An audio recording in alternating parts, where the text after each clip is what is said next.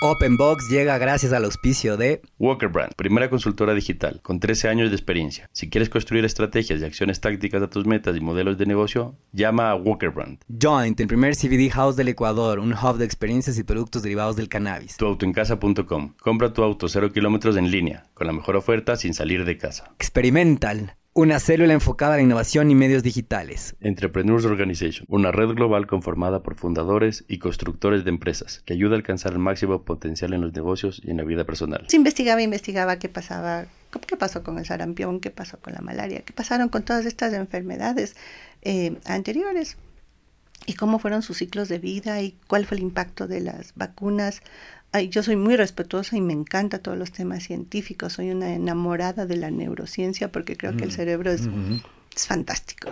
Entonces, súper, súper curiosa. Y después de investigar todo, eh, decido ponerle a Andrea las primeras tres vacunas porque me daba miedo. Porque, Por si acaso, Era mi miedo. Y porque el pediatra un poco te... El pediatra ya me quería matar, pero yo le dije, no, vamos a ponerle solo las las tres primeras. Y le pusimos, y es las únicas que, ha tenido. Y Juan José ya, ya no tuvo, desvacunado. Ya decidiste no. Ya no, no, no. Entonces, ahí también... Eso hoy se entiende. antes no se entendía. O, sea, es como, o sea, yo era una tiene vacuna. Yo era, yo era irresponsable de... Pone en riesgo al resto de niños. O sea, me tocó ser muy valiente para tomar esa decisión porque si mi hijo se enfermaba o mi hija, era mi decisión. Hola y bienvenidos a un nuevo episodio de Open Box. Cada semana invitamos a los empresarios y emprendedores más duros del ring, donde nos contarán sus experiencias, fracasos y combinación ganadora. Antes de empezar, no te olvides que puedes encontrarnos en nuestra página web, openboxpodcast.com y en Instagram como openbox.podcast. Con ustedes, Luis Miguel Díaz Granados y Diego Espín. Bueno, bienvenidos todos a un episodio más de Open Box. Hoy nos acompaña Yomar Chávez, la dura de Natural Vitality. Y así nomás te voy a presentar, porque después ya nos vas a contar todo. Pero un poco para poner en contexto a la gente. Luismi, bienvenido, ¿cómo estás? ¿Cómo vienes? Hola Diego, feliz. Eh, creo que estábamos buscando esta entrevista con Yomar ya un par de semanas atrás y se dio un rico horario para para poder hablar, entonces que nos vaya súper bien, bienvenida, qué bueno Muchas gracias. Sí, estoy muy contenta de estar aquí, es pues mi primer podcast y me parece súper interesante la experiencia. Yo soy una mujer súper curiosa que me encanta Em, no sé, descubrir y, hacer nuevas cosas, así que me parece lindísima la experiencia. El podcast, el podcast tiene un kilometraje súper chévere porque queda grabado en una plataforma en donde mañana alguien lo busca, ¿no? Entonces pone medicina natural y ¡puc! sales tú. Entonces y queda para la perpetuidad. ya, pues qué lindo. Entonces se pone, se pone bueno y uno nunca sabe hasta dónde. Ahora, como te contaba fuera de micrófonos, eh, seguimos creciendo. No estamos grabando con la frecuencia que estábamos grabando antes. Y es nuestro capítulo 27 de un hobby que empezó con Diego y una charla así súper informal. Oye, entrevistemos gente. ¿No? Y, y, se puso súper chévere. Entonces, qué bueno tenerte aquí. La gente que sabía que ya venías dicen, no, pero qué peso pesado, qué chévere. Se nos quiso colar gente, como te contaba Luis ahorita fuera de micrófono. gente se nos quería, se nos quería colar aquí al estudio, pero de ley se nos robaban el poco oxígeno que tenemos. no, me parece, me parece una linda oportunidad porque creo que es un compartir de momentos de nuestras vidas y yo creo que la vida se trata de momentos extraordinarios, tantos aquellos momentos de felicidad como aquellos momentos de incomodidad, les voy a llamar yo, en donde a veces sacamos lo mejor de nosotros cuando estamos incómodos, así que qué lindo poder estar aquí con ustedes de la forma más transparente y humilde compartir mis momentos. Gracias, oye, bienvenida. Bueno, entonces siempre empezamos el podcast tratando de definir quién es uno como persona. Entonces, la primera pregunta siempre es, ¿quién es Yomar Chávez? Sí, creo que es una de las preguntas más difíciles Que, uno se hace en la vida, eh, pero creo que es importante hacerlo, ¿no? Y en, esa, en ese cuestionamiento tan profundo, sí, para mí Yomar es una hija de Dios, es la hija de Dios, que, que vino acá a, a esta vida, a esta experiencia humana, con una emoción muy importante, con un claro sentido a la vida, que es amar y servir. Entonces, tengo muy, muy claro cuál es mi misión, cuál es mi propósito, si quieren llamar, llamarlo así, y trato de ser coherente en todas las cosas que hago. Es decir, en todo lo que hago, trato de amar y servir. Mm, tú eres un ser muy espiritual, ¿no? Y se te, se te nota hasta en la entonación. Qué lindo. No, yo creo que eh, es un crecimiento que tenemos todos los seres humanos y nos y nos y creo que comenzamos comenzamos a ser espirituales cuando nacemos. Somos seres espirituales y se va y vamos desarrollando esa espiritualidad de diversas formas en la vida. Entonces, ah, y yo creo que todos ponemos un foco muy especial en alguna parte de nuestra vida. Así que no me considero que soy más espiritual que nadie.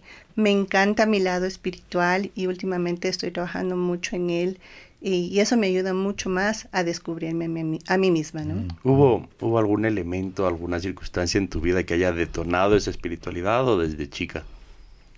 Yo creo que ha sido un camino, un camino muy, mm. muy lindo. Eh, y desde pequeña he sido, he sido, he estado en esa búsqueda, ¿no? En, en por qué estoy aquí, en qué quiero hacer, en cómo disfruto más de la vida por hacer lo que verdaderamente amo. Entonces, yo le llamo el camino del bien, la verdad y la vida.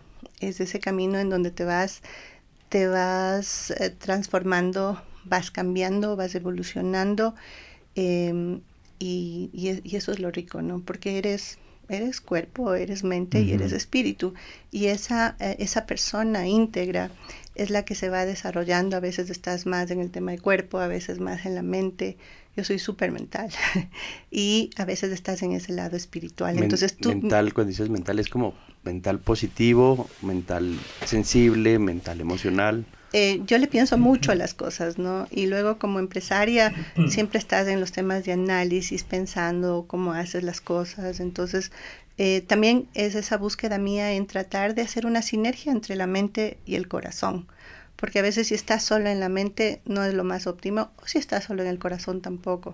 Entonces, ¿cómo haces de esa sinergia para realmente tener un balance adecuado entre esas, esas facetas eh, tan maravillosas que tenemos como ser humano? te, vence a ratos esa emocionalidad y esa parte mental frente a la frialdad que a veces tienes que tener en el negocio o, o casi siempre dejas que la parte emocional tome alguna decisión? Creo que en el si te voy a decir, en el 90% de mi vida profesional, em, sí, he, sí, he, sido mucho más emocional que práctica u objetiva. Em, y es porque está, está dirigido por ese propósito. Entonces, ha sido hermoso construir una compañía desde el amor y el servicio. Y y siempre, o sea, por supuesto tienes que manejar las finanzas, tienes que manejar todo el tema de operaciones, todos los temas que son como más técnicos, más fríos, te toca aprender, te toca ser muy, muy objetiva, muy analítica, pero siempre yo digo desde el corazón, porque lo más importante cuando haces empresa es estar clarísima de por qué lo estás haciendo. El propósito, ¿no? Claro, y entonces ahí disfrutas porque estás conectada con lo que quieres en la vida. ¿Por, ¿por qué estamos en la vida? ¿Por qué estamos aquí? No es, no es plata. No es plata. La plata es simplemente un resultado, porque si tú lo haces con, con alegría, porque te levantas y eso es lo que da en, en parte da sentido a tu vida en el lado profesional, digamos así, entonces lo haces con muchas ganas. Eh, yo les decía a mis hijos alguna vez conversando de cómo veo mi vida futuro y les decía, creo que voy a, voy a trabajar hasta los 90 años buscando diferentes tipos de actividad porque amo lo que hago. Entonces yo tuve una experiencia muy linda con una señora en India. Estuve en un evento de Family Business Network en mm. India, fue fabuloso. Mm. Y claro, en India las mujeres no, antes no tenían muchas oportunidades y esta señora ya tenía más o menos unos 80 años y estaba sentada cerca de mí. Yo le preguntaba si ella, ella nos dijo que ella estaba trabajando.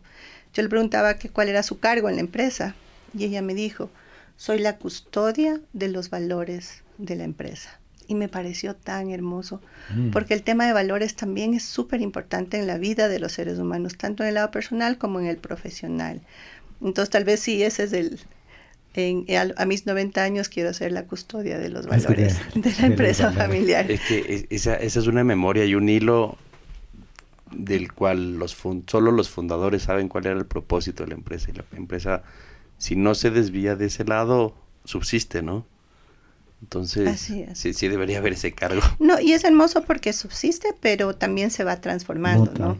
Eh, hicimos un trabajo de la cultura organizacional y lo manejó uno de eh, mi hijo, Juan José. Y claro, él cambió también los valores. Me dijo, estoy cambiando los valores. Y yo me quedé así como... Está bien. Voy a ver qué pasa. a ver, déjame ver cuántos cambiaron. Y cuando hizo la presentación fue tan hermoso porque eran los mismos les cambió de nombre a unos dos, pero eran los mismos. Entonces, en esencia te das, te das, te das cuenta que estás trascendiendo en las generaciones y aunque ellos hacen las cosas diferentes, piensan diferente a ti, la esencia y los valores están ahí. Pero ese es trabajo tuyo y me explico, o sea, ese es, es lo que ven en casa, el empuje que los papás tienen, el riesgo que los papás toman. Finalmente la interpretación puede ser distinta, pero y es el resultante de el trabajo de, lo que se hizo en casa. Así es, o sea, nosotros también venimos de, de, familias con valores que nos fueron que nos fueron enseñados y también otros que fuimos construyendo en, en nuestro camino, ¿no? Entonces sí, por eso es tan, tan grande la responsabilidad de ser padre, ¿no? ¿Cómo era tu casa? O sea, sí, te vamos a retroceder años ahí, ya que te metiste en el tema de familia. hermanos. Sí, yo vengo de una familia, eh, mi padre y mi madre muy jóvenes se casaron y también tuvieron que salir adelante como que de cero, ¿no? Y eso es hermoso porque, porque se fueron construyendo en el camino, en una relación de amor, de respeto, de, de colaboración. Con cinco hijos, yo la mayor, tengo dos hermanos varones y dos hermanas mujeres. Tengo una hermana maravillosa que se llama Janet y es una es una niña especial, si le podemos llamar, ahora ya una mujer, no una niña.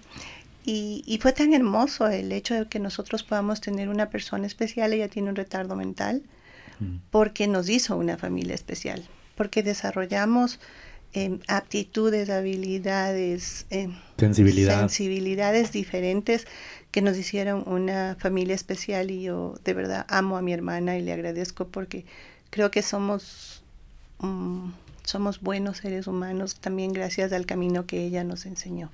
¿Qué diferencia de edad hay entre Janet y tú? más o menos cuatro años. Ah, no es tanto tampoco. No, no, está muy cerca de mí. Está bien. Y nos contabas fuera de micrófono que tu mamá te hizo un bien poniéndote Yomar.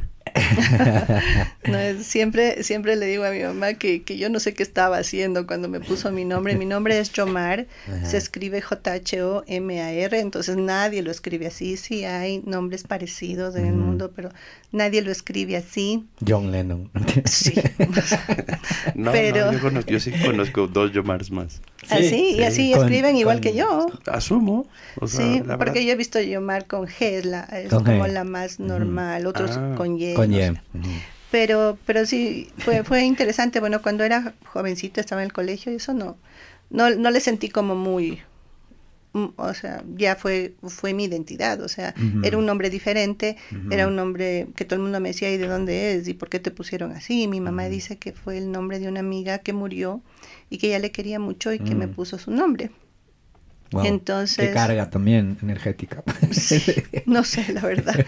Pero, pero luego, bueno, ya cuando salía a, trabajar, yo trabajé en Ecuatoriana de Aviación y yo trabajaba en el área técnica, en mantenimiento de aviones y trabajaba con mucha gente a nivel internacional y toda mi correspondencia era Mr. Jomar Chávez. Todo el mundo pensaba que era Mr. Además que no habíamos mujeres trabajando en, mantenimiento de aviones, éramos muy pocas. ¿Qué hacías tú en mantenimiento de aviones? Tú no estudiaste nada cercano a la aviación.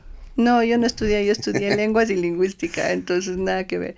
Pero me encantaba, mi, yo tenía clarísimo qué quería hacer en mi vida y yo quería viajar. Y cuando comencé a buscar trabajo y alguien me dijo, mira, hay esta opción en esta aerolínea, dije, ya, se me hizo porque mi primer año antes de ese yo trabajé con unos ingleses y lo que hice con mi sueldo es pagarme un pasaje aéreo a, plazos y cuando mm. acabé de pagarme me fui. Pero en Ecuatoriana tenía los pasajes gratis. Ah, es que te Pero, estás hablando de, o sea, tu primer trabajo con estos ingleses, 21, 22 años. 18 años. Ah, 18 años. 18 años. en la universidad o entrando a la universidad. Saliendo a la universidad. Saliendo del colegio. Saliendo del colegio. Sí. Entonces, fue muy chévere porque ahí trabajamos con gente de Israel. Ellos nos hacían los mantenimientos de aviones y ahí ya comenzó mi vida a, a conocer el mundo, a ya no quedarme en este mundo chiquito de Quito, ¿no es cierto? Sino comenzar a ver otras culturas, otras maneras de pensar. Y claro, los judíos y los, eh, más, más bien los israelitas, tenían una cultura muy diferente, pero muy linda. Hice amistades maravillosas. Em, fueron mis primeros grandes amigos. Ellos casi me doblaban la edad. Mm. Los, el equipo que estaba en Ecuador, yo tenía 18, ellos tendrían 36, 40 años pero fueron como mis hermanos mayores que me... Te cuidaban, ¿no? Sí, porque yo vengo de un papá eh, yo digo eh, machista, sí, mi papi es machista y me cuidó mucho. Yo, su primera hija, él no quería que a mí nada me pase, entonces casi que hasta los 18 años me tuvo debajo de la mesa para que nadie me vea ni me haga daño. Mm. Entonces yo cuando salí a descubrir la vida, salí a los 18 años, yo no sabía cómo era el mundo y, y no fue muy bueno que yo haya salido como muy ingenua a un mundo muy fuerte que era el mundo de las aerolíneas, ¿no? Entonces, pero fue, fue, fue mi escuela como, como mujer, como persona, como joven en ese momento, y también mi escuela profesional. Yo amo Ecuatoriana de Visión. ¿Cuánto tiempo estuviste en Ecuador? 13 años, y fue ah, fantástico, fue fantástico porque hice cosas increíbles, me encantaba lo que hacía. Cuando salí lloré porque me daba pena que se cierre ese capítulo de mi vida y salí porque cerraron, porque yo creo que si no cerraban, hasta hoy estaba ahí, sí. Es que era eh, los años, estás hablando de los... Años dorados de la aviación. De los 80, sí. Y era, claro, era años dorados de la aviación. Ah, en la versión Panam Ecuador, así. Claro, era... Totalmente. Era lindísimo, ¿no? Pero más que nada en el área que yo me desenvolvía, porque era un área técnica de mantenimiento, o sea, teníamos que hacer cosas increíbles como... Eh, no sé, el avión tenía una falla que se llamaba fishtailing que se movía atrás, por ejemplo. Entonces teníamos que quitarle esa falla y nos subíamos a la nos subíamos y hacíamos pruebas y yo montada ahí porque me encantaba, no porque a estas plataformas que suben. Al avión, no, no, al avión en vuelo. Y probábamos ah. el fishtailing. Entonces eran unas pruebas tan chistosas, teníamos que llenar el avión. Bueno, hacíamos cosas increíbles y no, era un cada día era diferente porque además nuestro país es diferente, ¿no? Mm. Yo recuerdo que vino una señora a decir que quería que sus niños de una escuela pobre eh, sepan lo que es volar en un avión, que por favor le hagamos volar. Y ecuatoriana era, era pública, o sea, el gobierno era el dueño. Y entonces yo le dije que no podíamos porque era muy cara la operación, entonces que no podíamos, que les podíamos hacer subir a los niños al avión, pero... Parqueado. Pero parqueado. Eso ya era un montón también y nos llegó una carta del gobierno diciéndonos vuelen. Mm. Bueno. Entonces. ¿Autorizadas? Autorizadas, volamos. ¿A dónde se fueron? Eh, eh, realmente estuvimos en los alrededores. Una vuelta. Para que miren los, los nevados, vean, se vean sobre las nubes. Pero claro, eran tantos niños, los profesores nunca se habían subido a un avión, estaban en, en algunos en miedo, entonces fue Otros terrible. Unos niños comenzaron a decir que necesitaban el baño, unos niños comenzaron a vomitar. Bueno, no saben lo que pasó en ese avión, ¿no? Claro, y aterrizamos después de fu y, y, claro, estaban todos los niños y todos abajo para aplaudirnos porque, bueno, sí fue una experiencia. Pero, pero experiencias personales de servicio a la gente, experiencias profesionales grandísimas, como cuando tuve que ir a, a negociar aviones. Eh, yo jovencita, debo haber tenido unos 23 años. Fui parte del equipo para negociar los Airbuses en, en, en, en ecuatoriana. ecuatoriana de aviación. Sí, en Natural no me he comprado todavía. El último avión que me compré en Natural Vitality. se viene, se viene. Entonces fue una experiencia hermosa poder conocer gente de Europa, negociar. Compraron esos Airbuses, ¿no? Sí, compramos los Airbuses. Unas bellezas que iban a Nueva York, o sea, Quito, Nueva York o Quito, Miami. Estos eran los que eran tres seis, o sea, los que tenían asientos en el medio. Dos, cinco, dos. Eran, sí, dos, así era. No, eran más pequeños, eran los 320. Mm. Entonces, eh, fueron experiencias que me hicieron crecer como profesional muchísimo. Tenía unos aprendizajes increíbles. Agradezco esa oportunidad que se me dio de trabajo y, y, que me dio unos aprendizajes muy, muy grandes. Fue mi mejor universidad. Y conocer el mundo y conocer el mundo. Claro, yo tenía que viajar muchísimo por, por trabajo, por atención a, congresos, em, ir, por ejemplo, a Israel a ver, a ver los, dónde nos hacían los mantenimientos. Entonces era Israel Mm. Aircraft Industries. Y ellos tenían aviones de combate, aviones Claro. de guerra. Entonces subirte a un avión de guerra ahí para, para verlo, no es que podía volarlo. Y es que tenían esos Mirage, Mirage. No, no me acuerdo Kafir, que no eran sé. los, eran los Kafir. Kafir, Kafir, La Kafir, verdad ajá. que ya ni me acuerdo. Ajá, ajá. Pero bueno, era fabuloso. O sea, era una experiencia tras otra. Entonces, esos 13 años fueron unos años de crecimiento increíble como persona y como profesional. Así como fue una universidad, el tema ecuatoriana, tú estudiaste lenguas y lingüística. Sí, yo comencé a estudiar lenguas y lingüística. Explícanos de eso, por favor, en tus propias palabras.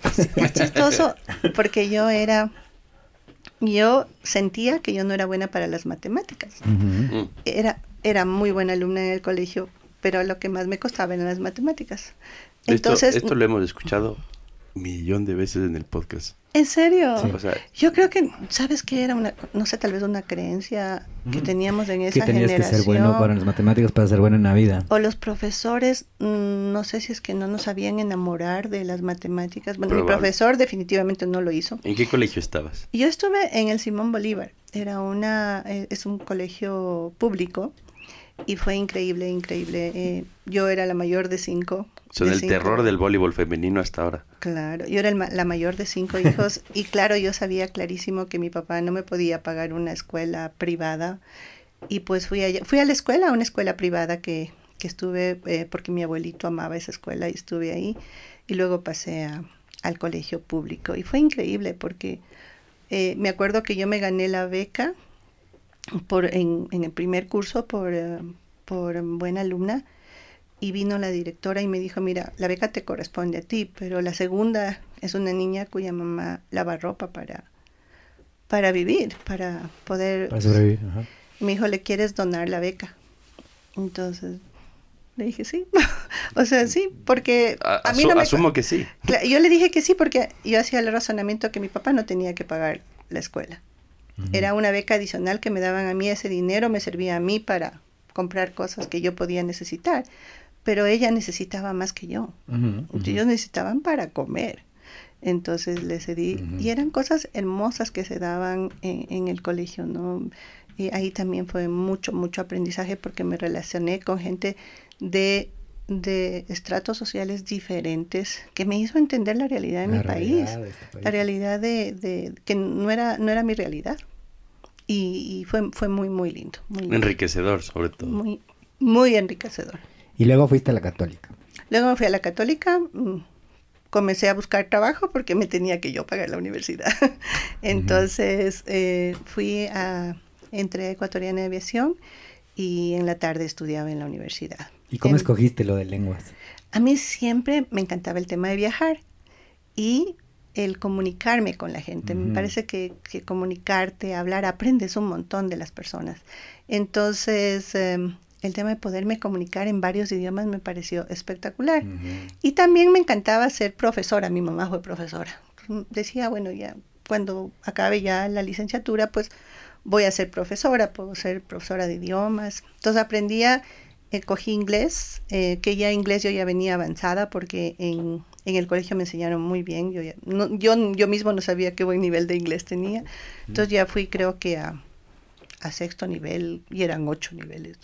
Entonces estudié inglés, estudié francés y estudié alemán al mismo tiempo. Entonces ¿Los fue, practicas ahora todavía? fue fantástico. Alemán sí, pues no tienen proveedores en Alemania o ya no. Sí, entonces eh, nunca lo he hablado tan fluentemente como me gustaría. Si es un, un pendiente de mí, me quiero ir unos tres meses a Alemania para realmente ser fluente. O sea, te- entiendo las conversaciones, puedo comunicarme, Mm. pero claro, si no lo practicas Sí, permanentemente. pierde. Ahí hay que, si vas, te desbloquea, digamos. Sí, comienzas a entender, Sí. comienzas a escuchar, te salen ya las palabras. Te es- des- ¿Cómo se dice? Se te desenlengua la rueda. ahí, ahí es. Sí, a mí me encanta y, y me parece muy lindo poderte comunicar en los, en los, en la lengua de las personas. Sí, sí. Es otro trato. Porque si tú vas a un país y de pronto les hablas un idioma que no es el de ellos, te estás perdiendo de mucho, ¿no? Entonces, Claro. o sea, hay una barrera implícita ese, ese mismo rato. Es diferente el, el, el acercamiento que tienen las personas a ti o la apertura que tienen, ¿no? Por ejemplo, cuando fui a, a comprar los aviones, Eh, Me tuve, encanta cómo, me encanta cómo comienza lo que viene a continuación. Cuando me fui a comprar aviones. cuando es que era la verdad. Ah, es la verdad, Es la verdad. es la verdad. Eh, cuando nos fuimos, porque nos fuimos, fue chistoso, me fui con 11 funcionarios del gobierno Mm, y yo. mm, mm. Y yo, chiquita, Chiquitita. flaquita, Ujú. joven, pero Noven- 90 libras. 90 libras, pero fue, fue muy pluma. interesante. Entonces, ahí me dieron una computadora que yo, mm, me- era una cosa grandísima, Enorme, pues. así enorme. Y estaba, eh, y bueno, yo dije, sí, sí la voy a poder manejar, no, no tengo problema, porque necesitaban que yo traduzca un, un contrato, porque algunos funcionarios del Ecuador no hablaban inglés. Entonces no podían hacer fácilmente las negociaciones. Entonces yo les daba traduciendo partes importantes para que ellos puedan manejar la- las negociaciones. Y era una máquina enorme, pero bueno, dije, lo voy a hacer. Me senté y lo, lo difícil fue cuando vi el teclado. El teclado era completamente diferente, entonces parecía ese, esos abogados que, que van teclando de sí. Hasta que me acostumbré. público. Pero claro, hasta encender la máquina era una máquina completamente nueva. Había una francesita ahí del mismo tamaño, digo, que yo, jovencita, chiquita, de 90 libras. Y claro, yo algo hablaba francés. Entonces me puse a hablar con ella y le pedí ayuda. Y entonces me sirvió un montón el poco francés que hablaba porque pude, pude, pude hacer el trabajo que se necesitaba. Me Entonces, imagino. nunca sabes cuándo te va a servir. Por eso es, yo creo que es importantísimo. Pero es bestial lo que dices porque ahorita que hablabas, me acordaba de mi papá que decía, es que la, la generación de ustedes, refiriéndose a mí, viene embalada, viene embalada, ya hablan inglés y saben computación. Y yo ahora que veo a los nuevos que contratamos de veintipiquito de años, dices que la generación de ahora ya es otro chip, ¿no? Es virtual todo. Entonces, el simple hecho de haber tenido un idioma más hacía que seas mucho más que muchos funcionarios públicos. Entonces, Así es, y mira, el tener el inglés, solamente el inglés, que ese sí, yo Sí. siempre fui fluida, eh, me abría oportunidades en Ecuatoriana de División. Por ejemplo, había una reunión legal, yo era del departamento técnico, pero me pedían que vaya, que vaya a ayudarles a traducir. Entonces yo aprendí de todos los departamentos. Te hizo Entonces, clave de apre- aprendí, no tan clave, yo creo que no, no me consideraba una persona clave, me, me consideraba una persona que me encantaba lo que hacía y que podía aportar, pero eso me permitió a mí crecer en todos, en todos los diferentes departamentos, aprender legal, aprender de operaciones, aprender comercial. Entonces fue, fue fabuloso. Y son 13 años, ¿no? Es bastante. Tres es años, bastante, sí, es es, bastante. el- es un montón. Es un montón. Hoy, hoy, hoy no vemos a nadie de 20 años. Yo por curiosidad, ajá. ¿Por qué, ¿Por qué cerró Ecuatoriana de Aviación? ¿Por tema de costos? Para el Fue- país. Fue, sí fue, sí fue triste, ¿no? A ver, no siempre hubieron aciertos en Mm. los, en los líderes porque era público, pues. Y Entonces a veces era, y, ca- y cambiaban mucho y, Como le pasó a Tame, digamos. y no siempre tenían conocimientos que se necesitaban, ¿no? Entonces dependíamos mucho de los cambios y eso. Mm. Y, y no es fácil, el negocio de la aerolínea es bien complicado. Si tú, por ejemplo, te veías la lista de repuestos que yo tenía, cada repuesto valía 25 mil dólares, 40 mil dólares, o sea, se dañaba uno y era mucho dinero Ouch, involucrado. Entonces, eh, es muy difícil. Por eso hemos visto en la historia cuántas aerolíneas a nivel mundial han, Sí. han cerrado y han quebrado, porque no es un negocio fácil. Y menos aún si no tiene el personal que tenga la, el conocimiento y las habilidades para sacar una, una aerolínea adelante. Y en esa época era un, eh, de verdad era un lujo volar y era un despilfarro todo lo que pasaba, ¿no? Así es. Claro, cuando uno va a comer a la casa de Luismi, todos los cubiertos son de ecuatorianos. De, de Braniff, de Braniff. De Braniff, de Eastern, y hay dos de Ecuador. y unas cobijitas buenísimas, cuadriculadas, que dicen ecuatoriana de aviación. Era, era ot- ot- otro tipo de aviación al que se vive Ajá. ahora, Sí, diferente. ya no, no era lo mismo. Entonces sales después de 13 años. Cier- Entonces algo cierra la organización. cuando la organización cierra y para mí fue horrible porque yo estaba en el área técnica, entonces a, nos- a, a nosotros, a nuestro equipo de trabajo, nos embargaron los aviones y los repuestos. Wow. Entonces yo tenía a mi cargo, me acuerdo en ese tiempo, 10 millones de dólares en repuestos. Y, y vinieron los alemanes y esos y me chequearon que todos los repuestos estén perfectos. Entonces fue todo un Mm. proceso. Hasta Mm. las mangueras veían que no tengan un hueco. Y, y tuvimos como mil dólares de, de daños Nada. Nada, nada. O sea, hicimos un trabajo increíble. Hagamos vaca, tome, ya. Sí. va- vámonos. Y- Tranquilos. Y luego yo me acuerdo tan triste sentada en el taxiway del, de la- del aeropuerto de Quito, viendo cómo se iban los, Mm. Los aviones. containers Ah. con todos los repuestos y los ¿Qué, aviones. qué era tu vida? Y yo lloraba así, porque fue muy triste. O sea, y, y sí, me, me costó salir de ecuatoriana, me costó que mucha gente se quede sin trabajo. Hicimos lo mejor que pudimos todos los que estábamos ahí adentro para salvar la empresa, pero no se dio. Y, y todo ocurre por algo, ¿no? Y a Ujú. veces dice, de esos momentos duros de tu vida, uno de mis momentos duros fue, fue, fue ese. Pero yo estaba embarazada de, Porque dos, de eso dos te iba a meses. preguntar. Porque primero te dejas sin piso, ¿no? O sea, es como el, el perder un trabajo de la nada. Te deja un vacío en el estómago emocional, no sabes hacia dónde tomar. Y tú venías justo embarazada. Y lo cual era aún más del reto, perdías tu salario. ¿Los liquidaron? O sea, hubo un... Sí, hubo una liquidación y a todos nos liquidaron. Bien. Y, y yo fui una de las últimas liquidadas porque yo tenía con, estaba dentro del equipo que tenía que entregar todo lo que nos embargaban. Y entonces salí casi al último. Entonces fue, fue muy triste. Pero yo con lo, con lo vivido en Ecuatoriana de Aviación, sobre todo al último, dije, nunca más voy a trabajar para nadie. Mm. Te generó ese sentimiento de ese inseguridad. fue- Ese fue, el sentimiento de decir, o sea, estamos cerrando una aerolínea que pudo haber sido salvada eh, y, y yo no, no quiero vivir esto nuevamente, entonces voy a, voy a tener mi propia empresa. No sabías de qué. No sabía de qué. O sea, solo fue esa, esa mi, mi sensación cuando, cuando yo salí de ahí. Muy Ahí fue el génesis, dijiste, se acabó. Sí. No quiero volver a... Yo estaba cansada porque en la salida fue muchísimo trabajo, estaba Mm. embarazada y triste. Entonces era un momento como completo, digo yo. Es que bien orientados. Eso, O sea, es, es uno de los momentos súper bajos. Claro, entonces eh, yo tenía a mi hija Andrea de, de tres años, dos años, y fue lindísimo. Y bueno, como yo trabajaba en mantenimiento, muchas veces mi esposo y mi hija pasaban los fines de semana conmigo en, en el aeropuerto, aeropuerto. porque se dañaba un avión y nosotros lo teníamos que poner a, a vo- volar, a volar claro. nuevamente. Pero gran patio de juegos para...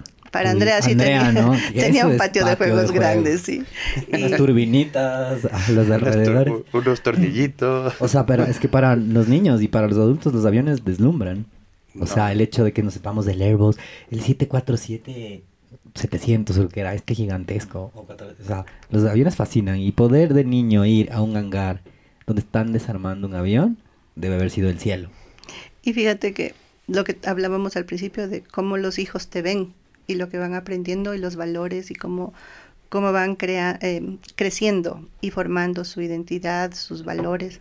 Yo recuerdo que en- al último hacíamos mucho contratos, entonces yo hablaba en la casa mucho de contratos y Andrea me oía hablar por el teléfono y ella tenía una, una casita de muñecas, ella entraba en la casita de muñecas, era medio grandecita y ella se sentaba a, a negociar contratos con las con las con las Barbies, ¿no? Entonces yo decía, uy, ¿qué estoy haciendo aquí? ¿Qué, qué está viendo en mí? Sí, el juego que imitaba a ella. Sí, claro, de las conversaciones que me oía. Entonces, bien interesante, creo que eso les debe pasar a muchísimas mamás y a muchísimos papás. ¿Cuánto yo. tiempo te diste desde que saliste hasta que empezaste a buscar lo que querías hacer?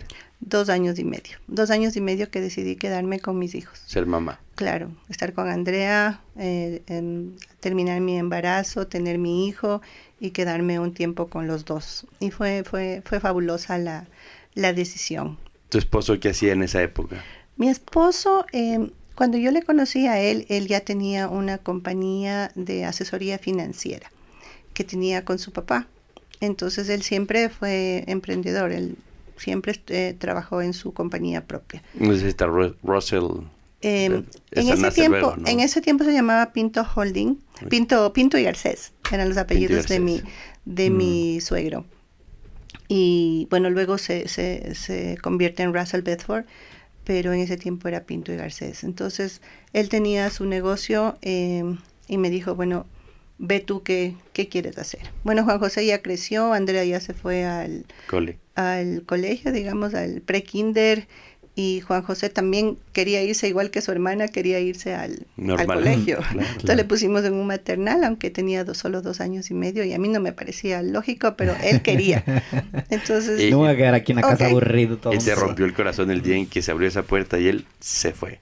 Sí, bueno, yo le dejaba a las nueve de la mañana, un poquito antes, le dejaba en el, en el lugar y les recogía ya al mediodía y me iba con ellos a la tarde. A mí me pasó con el mayor, que evidentemente le cuidas más. O sea, cuando hablabas de tu papi, yo decía, yo con el mío soy así, ¿no? No, no se despega. Y, y le preparábamos para este famoso, la guardería, ¿no? Entonces lo preparábamos, le decíamos, esto va a ser así, lo vas a disfrutar, te va a gustar, no te preocupes. Se abrió la puerta y se fue. O sea, No le dio ni pena, no, No, no. regresó a ver atrás. fue como demasiada preparación, ya estoy listo. Mi hija Andrea pasó así. Ella teníamos que rogarle que vuelva a la casa. Pero Juan José no, era muy pequeño. Hasta ahora, creo, Al ¿no? principio, sí. al principio, al principio sí le costó un poquito bajarse del auto, pero fueron dos. Pero pasaba la puerta y estaba feliz, ¿no?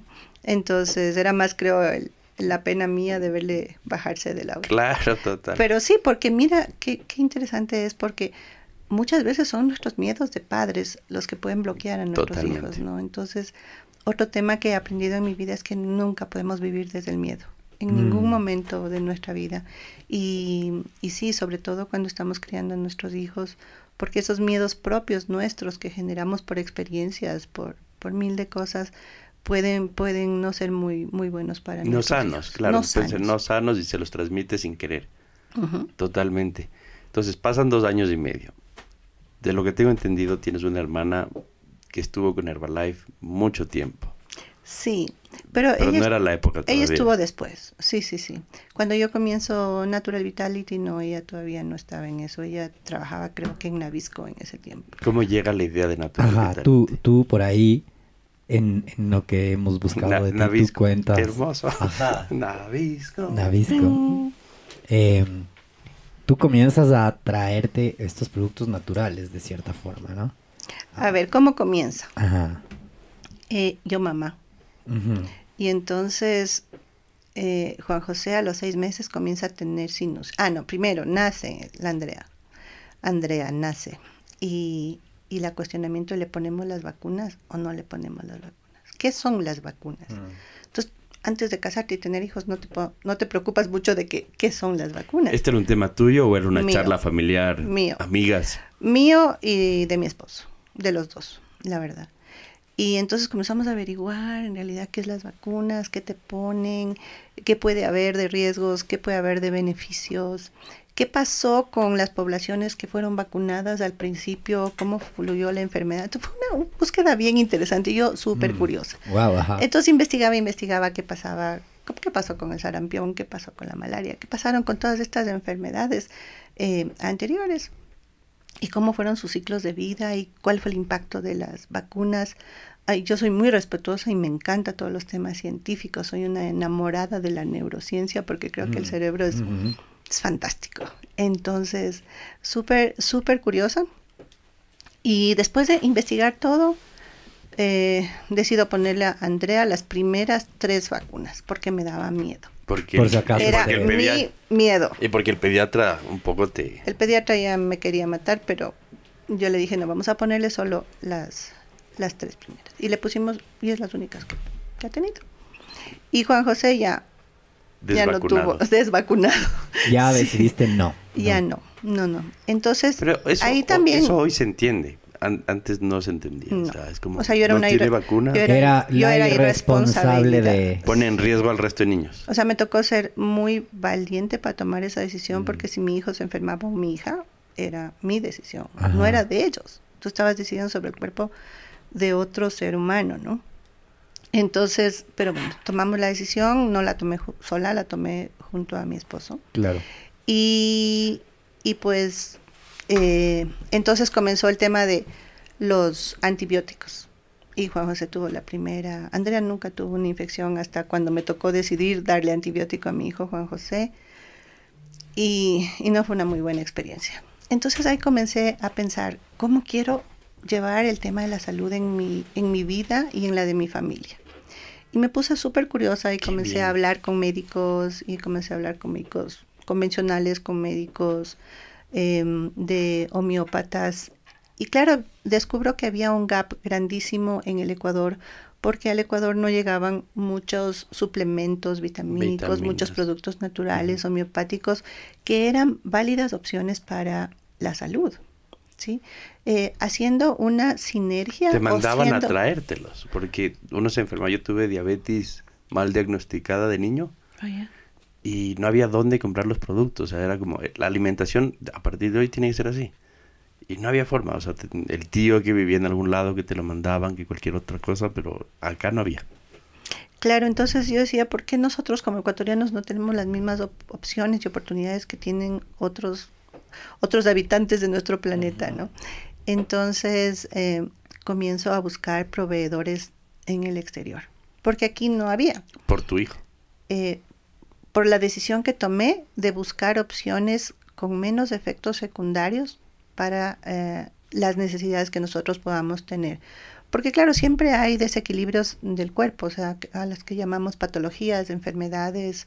Entonces, eh, decidí, decidí ir en esta búsqueda. Y fue hermoso, me fui a los Estados Unidos, eh, también fuimos a Europa y encontramos fábricas espectaculares, porque no es que era un lugarcito donde se vendían hierbas, ¿no? Como Eh, acá. Acá para acá era medio en ese chamán tiempo, en ese tiempo sí. Entonces eh, vimos todo el lado científico, toda la farmacovigilancia, cómo desarrollaban las fórmulas, entonces fue muy muy lindo y la calidad y la seguridad que esto daban en Alemania es, increíble, ¿no? En Estados Unidos también. Entonces hacemos eh, hacemos estas relaciones, entonces yo digo ya, chévere, ya tengo la distribución exclusiva y ahora la plata. Pero cuéntame, esa distribución exclusiva, o sea, tú llegas y le dices, quiero empezar a importar para el Ecuador. ¿Qué era el Ecuador? O sea, te tenían mapeada. O sea, No nos tenían yo creo muy que les mapeados. caíste bien tú. No, pero es que sabes qué, algo que yo aprendí en Ecuatoriana de Visión es a negociar. Ok. O sea, yo lograba convencer a la gente de mis ideas. Y eso fue lo que hice con ellos. Pero eso es venta innata. Sí, es, es no sé, es, es venta, pero es también compartir tu, objetivo, tu visión, ¿me entiendes? Entonces fue, fue muy, muy chévere. Ellos ya tenían en ese tiempo la visión de internacionalizarse, entonces ya estaban internacionalizados también. No en, no en Sudamérica, pero sí en otros países de Europa y de, de, de Asia. Entonces, con lo, lo que yo había aprendido en Ecuatoriana de me fue muy fácil comenzar a hacer estos, estos, estas, eh, convencerles y, y conseguir las distribuciones. Entonces ahí todo el mundo te dice, bueno, ¿y ahora cómo le vas a hacer? O sea, necesitas inversión, necesitas dinero. Inicialmente ellos te dicen me vas a comprar porque no te voy claro, a... ¿cuánto va, ¿cuándo va a ser la, la primera orden? ¿Cómo vamos a hacer? ¿Cuántas Estábamos órdenes en vas a Sucres. tener? Estábamos en Sucre, sí. Entonces, em, estaba yo en Miami eh, con mi tío, yo tengo un tío hermano de mi, un hermano menor de mi mamá, y entonces él me dice, pero fácil, yo, yo te compro las vitaminas aquí, pago con mi tarjeta, te Tú me- mando, Tú me pagas. tú pagas la tarjeta. Dije, sí, me suena. Entonces, él hacía el pedido, pagaba con la tarjeta de crédito en los Estados Unidos, yo importaba los productos, vendía y pagaba la tarjeta. Ahora eso se llama inversionista ángel. el Sí. primer seed capital. Sí, entonces mi inversionista Ángel fue mi tío y su tarjeta de crédito, pero no, no tuve que invertir dinero, ¿me entiendes? No dije, no, tengo que hacer un préstamo y tengo que tener una Porque pagabas con lo que vendías. Pero eso, eso es bestial, Ajá, porque ajá. cuando uno empieza a hablar del, del actual mundo empresarial, la gente valora esa inversión inicial en un par de cientos de miles, ¿no? Así como, ay, es que necesito 100 mil dólares para empezar. Muchos de los negocios no empezaron con 100 mil dólares. O sea, muchos de los negocios empiezan con el ahorro o un buen trato o, un, ah, o que alguien confíe en ti. Sí, y tienes que ser recursivo y tienes que ser creativo, porque no siempre hay el capital grande, ¿no? Entonces tienes que comenzar de pequeño primero, porque no puedes comenzar grande. Entonces tienes que comenzar dando los primeros pasos y claro, las importaciones al principio eran pequeñas. Y mi sueño era apoyarle a mi esposo en pagar la escuela de Andrea, porque le pusimos en el americano internacional y era en dólares. Y nosotros ganábamos en sucre. Y 50% más caro. Claro. Entonces, yo eso quería para mi hija. Y era mi sueño, ganar para pagar eso. Y mira, no era una meta objetiva de grandes eh, ganancias, era cómo yo traigo al país opciones válidas que permitan que la gente se sienta mejor, que la gente esté sana, que prevenga enfermedades. Porque eso es lo que nosotros, desde el inicio, es lo que yo, yo quería. Ayudar a la gente a que se sienta mejor, a que esté sana y que no tenga que acudir a, a, medicinas. A los médicos tradicionales. O, las más invasivas, tipo Yo creo que siempre vas a tener que, que yo creo que este, esto, este negocio que hemos manejado de nuestros productos que están muy enfocados en la naturaleza, porque son naturales, junto a la y en sinergia perfecta con la ciencia, que la ciencia avanza a pasos agigantados y es increíble. Esa, esa sinergia es fabulosa. Por eso, por ejemplo, nosotros tenemos muchos, muchos eh, pacientes con cáncer y que están en quimioterapias, que están con una, con una terapia convencional y nosotros entramos ahí a hacer ese complemento, ese complemento que le va a permitir resistir mejor las quimioterapias, de estar más fuerte o salir y poder restablecerse de, mejor manera.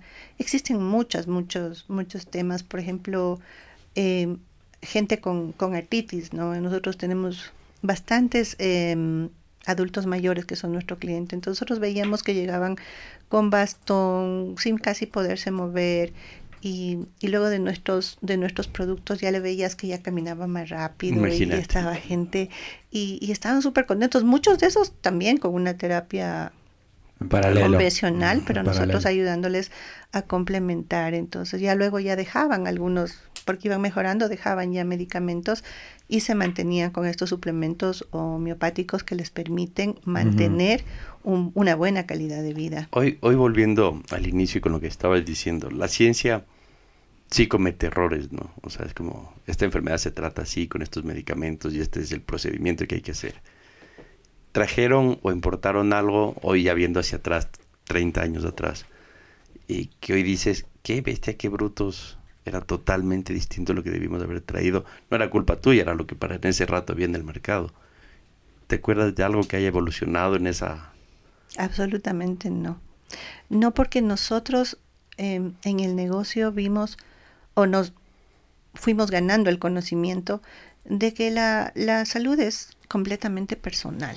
O sea, lo que te sirve a ti no le sirve a, a, tu hermana, a tu papá, a tu amigo, a mí.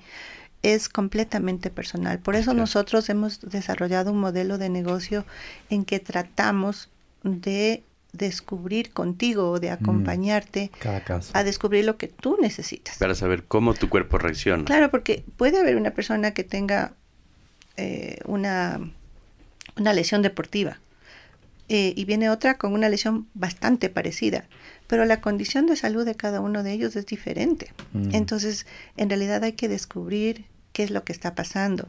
Y también lo interesante es esa, esa ese ser íntegro, ¿no? O sea, porque muchas enfermedades vienen de, de, un, de un tema emocional, de un tema... Muchas. Muchísimas. Dicen que el 50%, ¿no? Eh, las estadísticas. Mi, mi, mami, mi mami tuvo cáncer y entonces a mí me tocó leer bastante el tema y de, y de las cosas que descubres es que es una enfermedad muy, muy emocional que se desarrolla a lo largo de tu vida muchas veces, ¿no?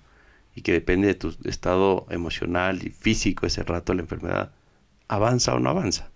Entonces, este cáncer que yo, yo siempre he dicho una palabra que no me gusta, pero digo, cuando, cuando alguien está muy enfermo, enfermedad maldita, ¿no? Pero tiene sus pros también porque pone a la familia en otro plano. ¿no? Sí, no creo que la enfermedad podamos decirle que, que, es buena, pero si te pones a ver, es tu cuerpo hablándote. Totalmente.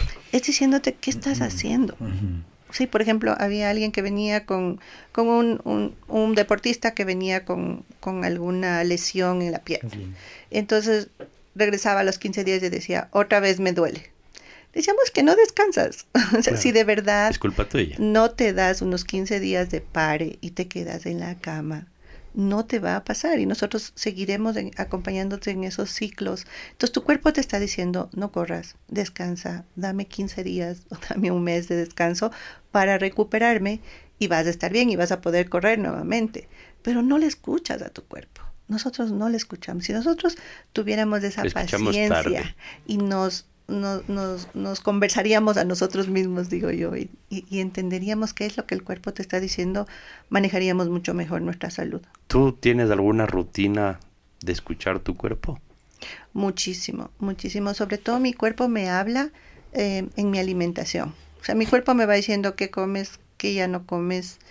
Eh, yo no creía mucho en las alergias, la verdad. Mm creo que son reacciones que tiene el cuerpo, no es que creo, son reacciones que tiene el cuerpo a diferentes factores em, y desarrollé una alergia al camarón, al langostino realmente.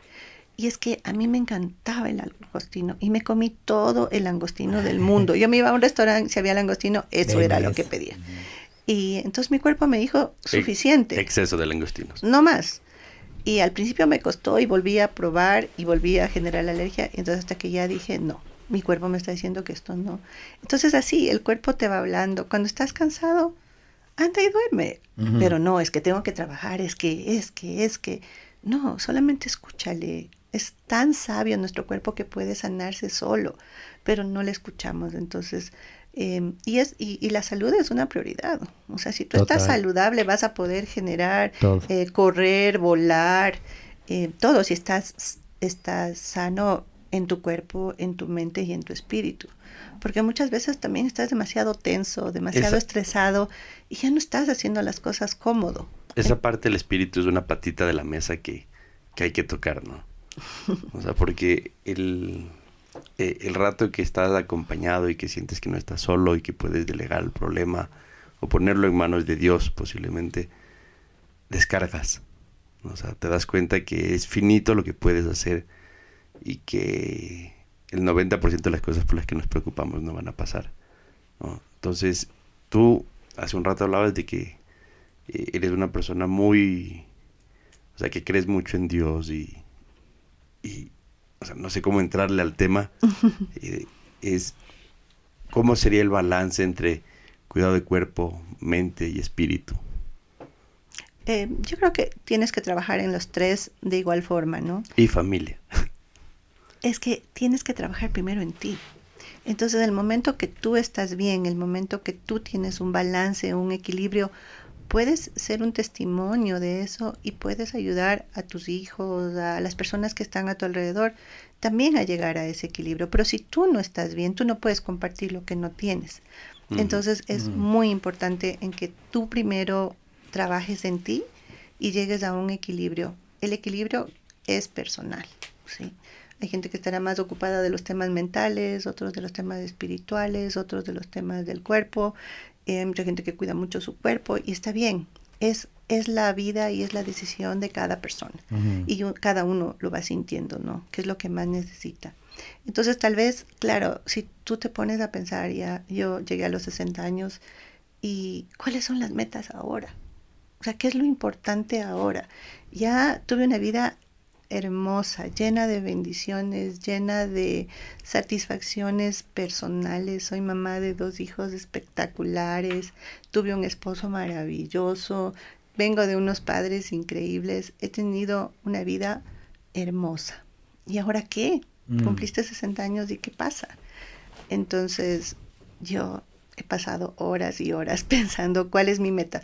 Voy a seguir creciendo la empresa, voy a viajar, me fui a estudiar en la universidad a los 60 años. Vi, bueno, en, el YESE. Y te fuiste a, ajá, y te fuiste al YESE, que es dura, ¿no? Digamos, en ritmo business.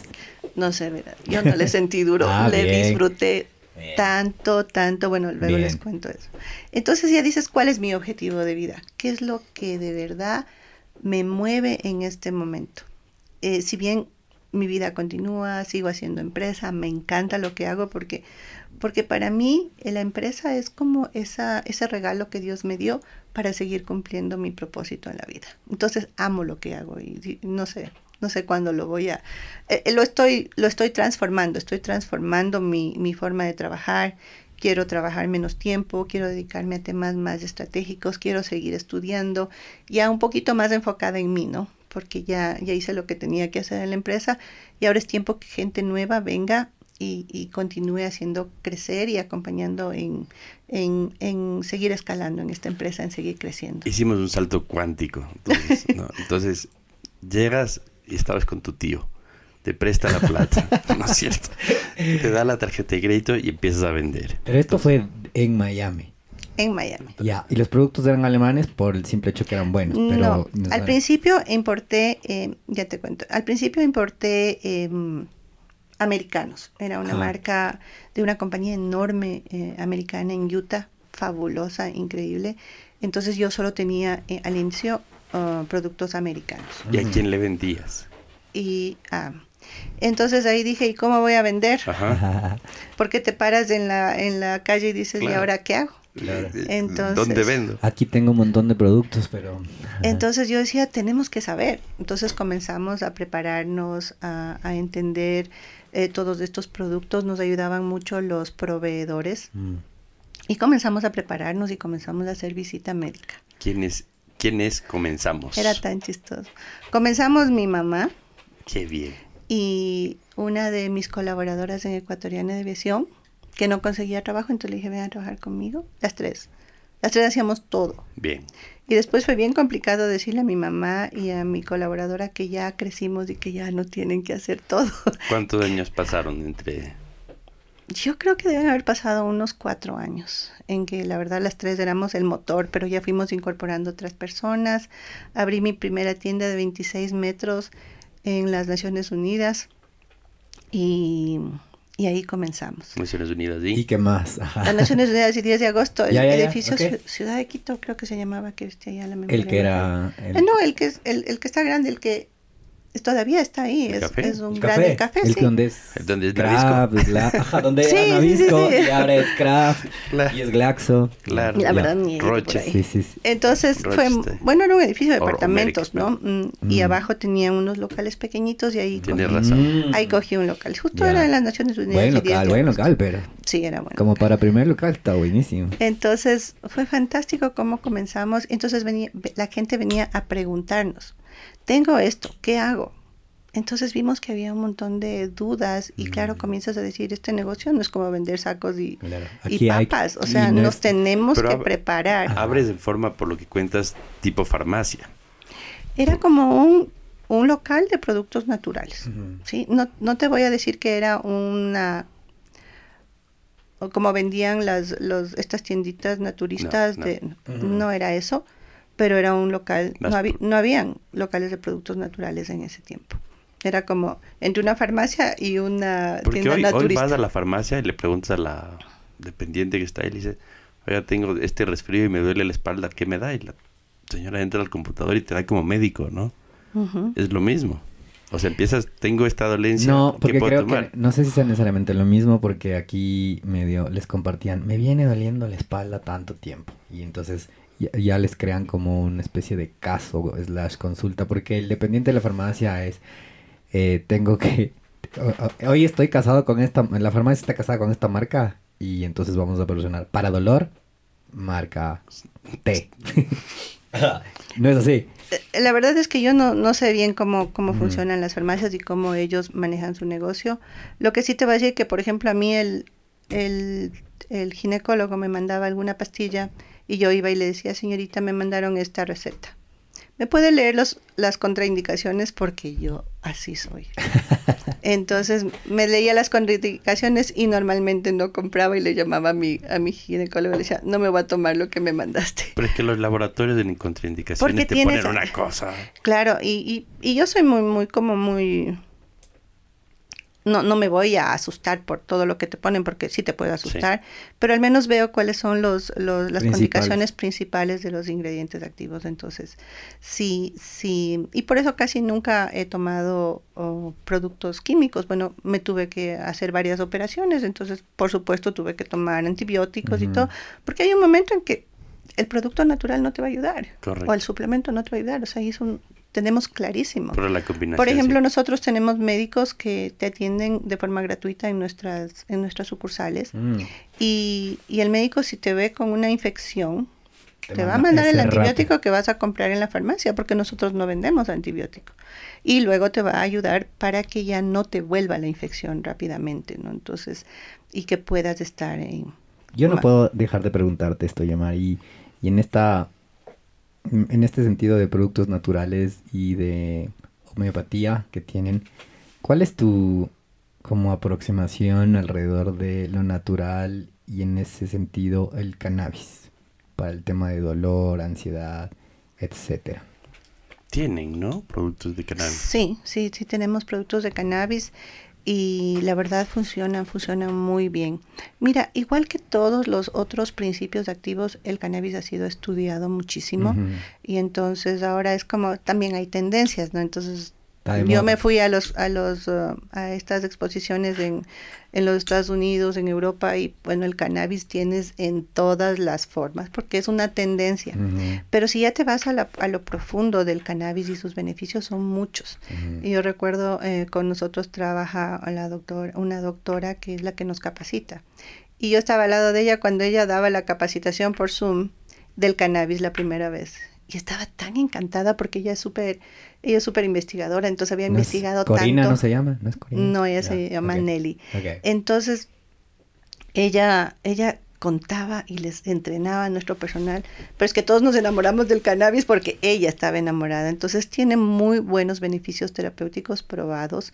Y, y sí, yo el otro día estaba un poco con, hice mucho ejercicio y estaba con un dolor en mi hombro y tenemos en ungüento. Ujú. Entonces le pedí a mi hermana que me ponga en la espalda y en los hombros y me puse una compresita caliente. Funciona, Perfecto. sí. Entonces, eh, yo creo que, que sí, es, todos estos productos que nosotros tenemos tienen fundamentos científicos, tienen estudios, tienen monografías, o sea, no son eh, cosas, eh, Mm. sí, Al hecha- aire. hechas al azar. En realidad, eh, nuestros, nuestros proveedores están en Europa, tienen unas fábricas increíbles con controles de calidad, con equipos de, de desarrollo de las fórmulas eh, magníficos. Entonces, eso es lo que yo me aseguré también, de que todos y cada uno de los productos que nosotros podamos ofrecer en este mercado tengan niveles altísimos de, calidad, de, de seguridad y también de beneficios terapéuticos, porque te pueden vender un, no sé, voy a poner una vitamina E. Y tienes que saber que la vitamina E se presenta en sintético y en natural, en tocoferil o en tocoferol. Entonces el que es natural va a tener una mayor asimilación por tu cuerpo. Entonces, esas cositas que son, que son sencillas, tienes que ir aprendiendo a cuál es el que tienes que escoger, cuál es mejor para ti, cuál es el de mejor calidad. Entonces, eso ha hecho que la gente tenga confianza en nosotros porque primero que tratamos de venderte lo que de verdad necesitas, porque tenemos una conversación contigo. La asesora que está capacitada, el médico ahora, entonces tú les cuentas tu historia, qué te pasa, qué has tomado, cómo es, eh, cómo- si tus papás tienen también ese tipo de patologías o de sintomatología. Entonces vamos descubriendo junto a ti qué es lo que te está pasando y te vamos a recomendar lo que verdaderamente necesitas. Entonces va a dar Mm, resultado. porque te puedes tomar, no sé, un omega. Porque oíste que el omega Ajá. es buenísimo. Entonces el vecino toma omega y yo me voy a tomar omega. y entonces, pero no, no te hace nada porque ¿Para qué? no necesitabas Porque el organismo no omega. necesita. O también, a pesar de que son productos naturales, hay algunos que pueden tener interacción, entonces no puedes tomar los dos juntos. Tienes que tomar el uno y luego tienes Mm. que tomar el otro. Entonces, es una ciencia, es, es algo que hay que hacerlo con mucha responsabilidad. Nosotros tenemos temas de farmacovigilancia con nuestros proveedores, exactamente como tienen las ah, com- grandes compañías farmacéuticas. Ujú. Eh, tenemos que cumplir las leyes al igual que las farmacéuticas. ahí quería entrar porque el- tú entras con este negocio en donde finalmente no habían regulaciones y no había forma de regularte tampoco, o sea, por el año, ¿no? Cero, cero regulación. No existía un negocio como el, el, el nuestro. Y recuerdo haber estado sentada con un director de salud que no me quería dar permiso de operación. Eh, eh, a es- eso quería llegar. Esos son los que ahora son el ARCSA, ¿no? Y él me decía, pero ¿y qué creo? ¿Qué, qué quieres? ¿Que cree una ley para ti? Sí, Tú te tienes que adaptar a la ley que hay. o me voy del país. O no o cierras el negocio. Exacto. Entonces le decía, pues que me tienes que dar una viabilidad, o sea, es un negocio que está prestando un servicio de salud a, a la gente y tú y tú como funcionario tienes la obligación de viabilizar la salud para la población. Entonces, ayúdame. Me decías que la ley no me permite. Y tenía razón también desde su lado, ¿me entiendes? Entonces nos tocó adaptarnos. Y eso también es lo que le toca a todo emprendedor, ¿no? O sea, hay veces que los emprendedores encuentran una trabita o un obstáculo y dicen no. O les toca pagar el 10, las patentes y todo lo que te toca pagar como empresa y dices no. O sea, yo no voy a caer en esto. Es que es así, o sea, te toca adaptarte mucho, te toca cumplir muchas leyes, te toca aprender sobre la, le- la legislación, porque si no cumples algo por omisión, igual puedes tener Eso no, una claro. sanción. La emisión es igual. ¿no? Entonces, eh, sí, sí, ha No te sido... exime de culpa. Entonces fuimos viendo y, y- y las autoridades nos ayudaron a ver cómo íbamos eh, transformando el negocio para lograr tener todos los regularizándole y teniendo todos los los permisos. Pero nuevamente esta competencia aprendida en Ecuatoriana Aviación de Negociación vuelve a servir. Porque es del Sí, acercamiento bueno, a un el- grupo de autoridades. Sí, te permite te permite una conversación clara, una conversación frontal, una buena comunicación. Mucho negociar no puedes porque la ley es así y tienes que cumplir nomás.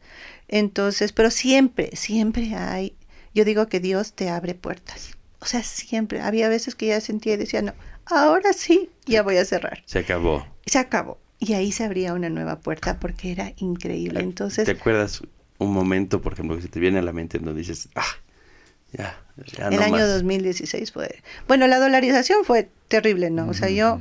Ustedes me veían sentada todos los días ante el computador diciendo, ¿y ahora a qué precio vendo? es que venía del tipo de cambio se- diario. Diario, era, era, y en- a veces diario o en horas te cambiaba. Entonces, no sabía a qué vender. Era terrible. Ahí tenías un negocio de 5 o 6 años a punto de quebrar gracias a la dolarización. Sí. O sea, es que no sabías qué hacer. Imagínate, Pero acababas de prescindir de tu mamá. Vivías día a día, vivías día a día. Er- Era, increíble. Y claro, eso te genera unas, unos aprendizajes y una sabiduría como empresa, como equipo de trabajo increíble, ¿no? Y una madurez, ¿no? O sea, de, Sí. de- de saber que todos los días hay retos. Pero retos, ho- hoy en día son los retos son sencillos, otros días los retos son muy fuertes y, y te pueden sobrepasar. Em, en el 2016 me acuerdo que salió una ley eh, y en que nos, nos pusieron el té, eh, yo tengo un medicamento, eh, es considerado medicamento eh, estratégico aquí en el Ecuador, y entonces nos fijaron el precio. Y nos Ah. fijaron el precio a la mitad de lo que yo vendía. Y entonces Alemania me decía, y ya pues ya no puedes vender, ya córtale nomás. Corta. ¿Qué pena cuál es? Y yo dije, no puedo, no puedo dejar de tener ese producto aquí, es uno de mis productos importantes. Y nos pusimos creativos y logramos encontrar puertas para mantener el producto aquí. No es la vitamina C multipoderosa. No se no, puede no decir. voy a decir. Bueno, pero, Eh, no ese, pero la vitamina C es gran parte del éxito del negocio. Claro, eh, eh, se llama Pascorvin, es la, la única megadosis de vitamina C en el país eh, fabricada en Europa. Eh, las otras megadosis son fabricadas en el Ecuador. Em, claro, los estándares de Alemania son increíbles, tienen estándares de calidad, de seguridad.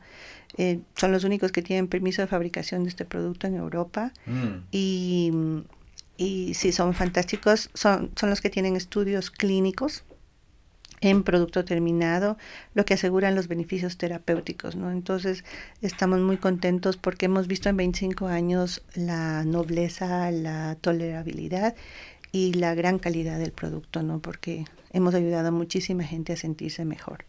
Así que sí, Es nos- maravilloso. Nos encanta tener ¿Ese es inyectado? Pascorvin. ¿Ese es inyectado? o Sí, es Ah, inyectable, sí. Y en Sí, sí. cualquiera de los Natural Vitalities. Sí, nosotros tenemos Ujú. esa, ese servicio, sí. Es que ese creo que es un salto cuántico, ¿no? O sea, el rato que tú tienes un producto, Productazo. o sea, un muy buen producto como ese, que no lo puedes vender porque no, hay- no tienes dónde inyectarte. Claro, y yo quería, yo era vendedora de productos, entonces mi mamá trabajaba conmigo. Y vino un día y me dijo, tienes que poner. Y yo le dije, no, eso es demasiada responsabilidad. Aparte que hay regulaciones sobre el tema Claro. del manejo de agujas y Me dijo, la gente no tiene dónde ponerse, tienes que poner. Y yo, no, no lo voy a hacer, no me voy a meter en ese negocio. Y claro, mi mamá hablaba con la gente y, y- y claro, que yo te vendía el producto y tenías que irte a un hospital.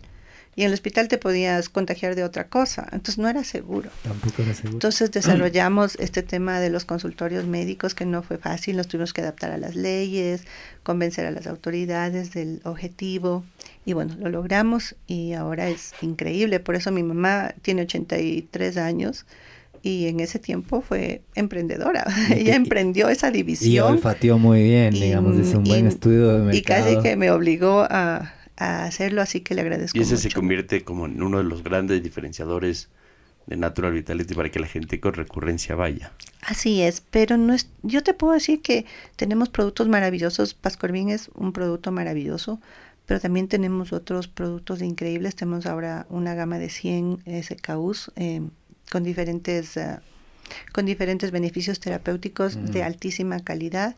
Entonces, uh, sí, tenemos, tenemos nuevos socios estratégicos, eh, tenemos uno en, en Polonia, uno en Hungría, y estamos también en otras negociaciones. Entonces, tenemos una variedad de productos, pero lo más diferenciador es nuestro modelo de negocio.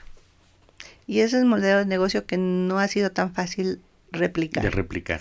Porque sí, sí tenemos competencia que, que, que, que, trata de hacer lo mismo que nosotros o lo hace. Yo tengo muchísimo respeto para toda mi competencia. Creo que así como yo lo hago bien, también ellos lo hacen bien. Eh, sin embargo, no es fácil replicar nuestro modelo de negocio La porque competencia nuestro es sana. En todo, en todo el, en todo el mundo, el mercado, la competencia, por eso uno no tiene que, uno no tiene que estresarse por tener competencia sí fuera bueno que la competencia toda sea, le, o sea, Sí. sea como leal, sea ética, eh, porque así es la manera como todos deberíamos de hacer negocio. Eh, pero sí, la competencia es completamente válida. Yo tengo mucho respeto por mis competidores. Eh, pero nuestro modelo de negocio es lo que a la gente le gusta, ese servicio. Nuestra bandera es el servicio, cómo servimos a la persona.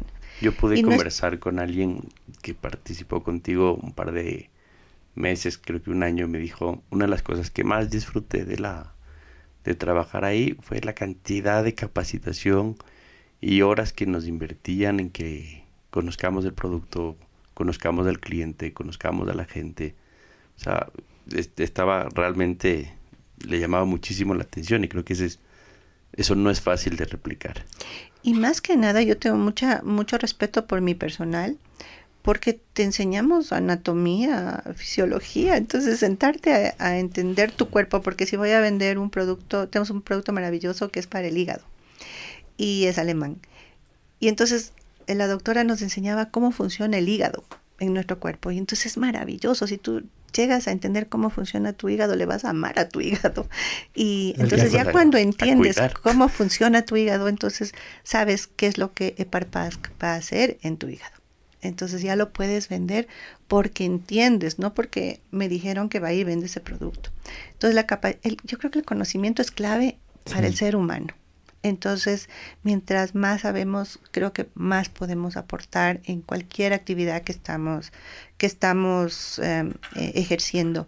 Y también cuando sabes, ya no puedes dejar de saber, pues. Y, ya- y, el, y como que las ganas de seguir aprendiendo, tú decías que estás a punto de estudiar, quieres estudiar, quieres dedicarte estos años ya a estudiar más y más. Ya no cesa, ¿no? No, no paras, porque, eh, bueno, yo no había estudiado en la universidad hace tantos años, ¿no? Y en la pandemia, luego de la pandemia, pues se me abrió las puertas de, me contactaron desde España para que vaya a estudiar allá. Y, y, y bueno, fue maravilloso, o sea, a mí me regresaron a los 30 años, regresé como de a los 30 años diciendo, todavía me puedo comer el mundo como, Qué como lo pensaba a los 30 años, no tuve la oportunidad de tener clases con 30 um, directores y gerentes de las empresas más grandes de Europa. Era, era una Es experiencia el nivelón del increíble. IES, ¿no? De la Universidad de Navarra. Claro, y éramos personas de entre 50 y 60 años. ¿Y tú te sentías bien en ese foro, tranquila? Increíble. Bueno, al principio cuando me dijeron tu primer tu primera materia es finanzas, dije, nunca he hecho finanzas. Me fregué. Me fregué. Además era mala en números. Además, mi fuerte no eran los números, sí. Ajá. Entonces, pero ah, tenía un profesor increíble, porque todo era en casos, y este señor escribía el caso en números. Mientras alguien leía el caso, él escribía los números. Y cuando terminaba, terminaba decía, bueno, ¿y qué hacemos? Y ya estaba todo. Entonces entendí tan hermosamente que eh, los números son el idioma, es el idioma, de, es el lenguaje de tu negocio. Entonces, si tú te vas a los números y analizas, ya sabes qué hacer, no tienes que tener dudas, no tienes que tener muchos cuestionamientos y tienes que analizar otros factores comerciales, legales, pero los números te dicen qué hacer. ¿Por qué te demoraste en hacer una maestría? ¿Cuántos años quisiste hacer la maestría? Siempre estuvo ahí.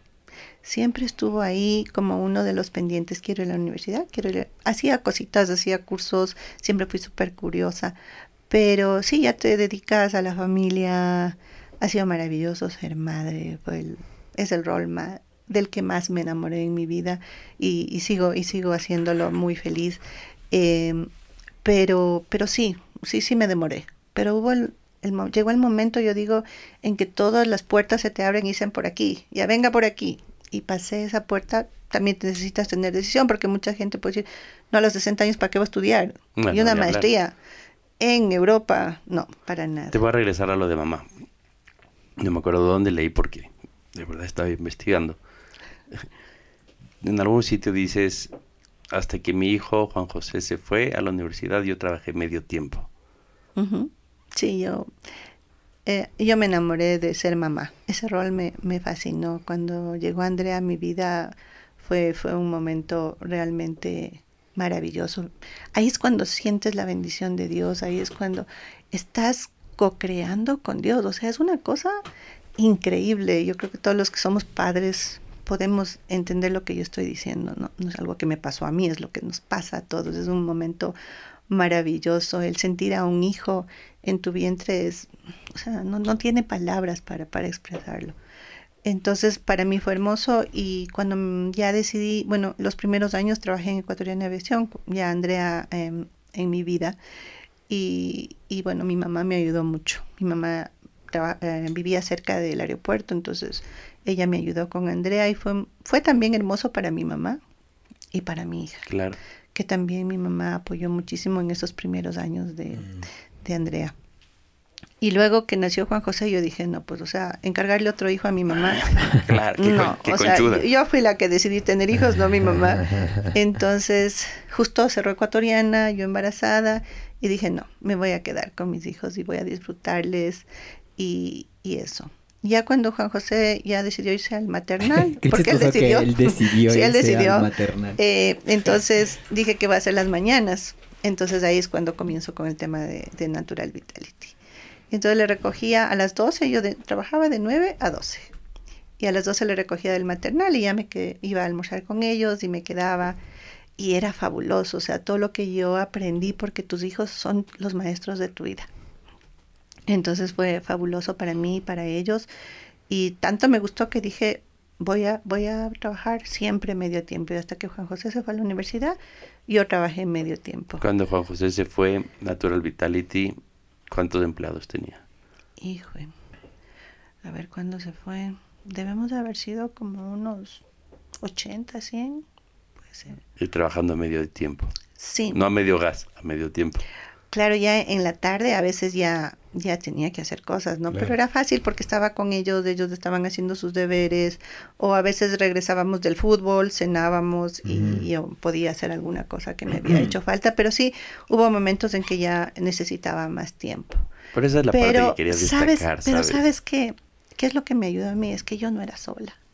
Yo tenía, siempre tuve un equipo increíble de trabajo, que me apoyó siempre, que estuvo ahí al lado mío, siempre. Entonces, si yo no podía, había alguien quien salía y que lo hacía. ¿no? Porque tú no haces solo empresa. Sin duda, uno tiene que contratar gente más inteligente, sin duda.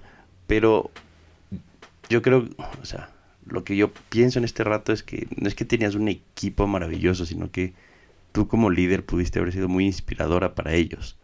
Porque el equipo no se involucra y no se compromete a menos que realmente aprecie a la empresa, aprecie al líder, siente un propósito, Sí, yo, yo estoy segura que mi equipo ah, le gustaba lo que hacía, lo que hacemos en la empresa, se conectó con el propósito y, por eso se quedaron tantos años. Entonces, eh, eh, yo estoy segura que ellos estaban contentos haciendo lo que hacían, pero, pero sí, era un, equipo con excelentes habilidades. Ah, siempre mi equipo dijo que a mí me costaba delegar Y yo les decía que creo que es de los dos lados, que a mí me cuesta delegar y que a ellos les cuesta empoderarse. Entonces también es una transición en la que los dos vamos aprendiendo, ellos a empoderarse y yo a soltar.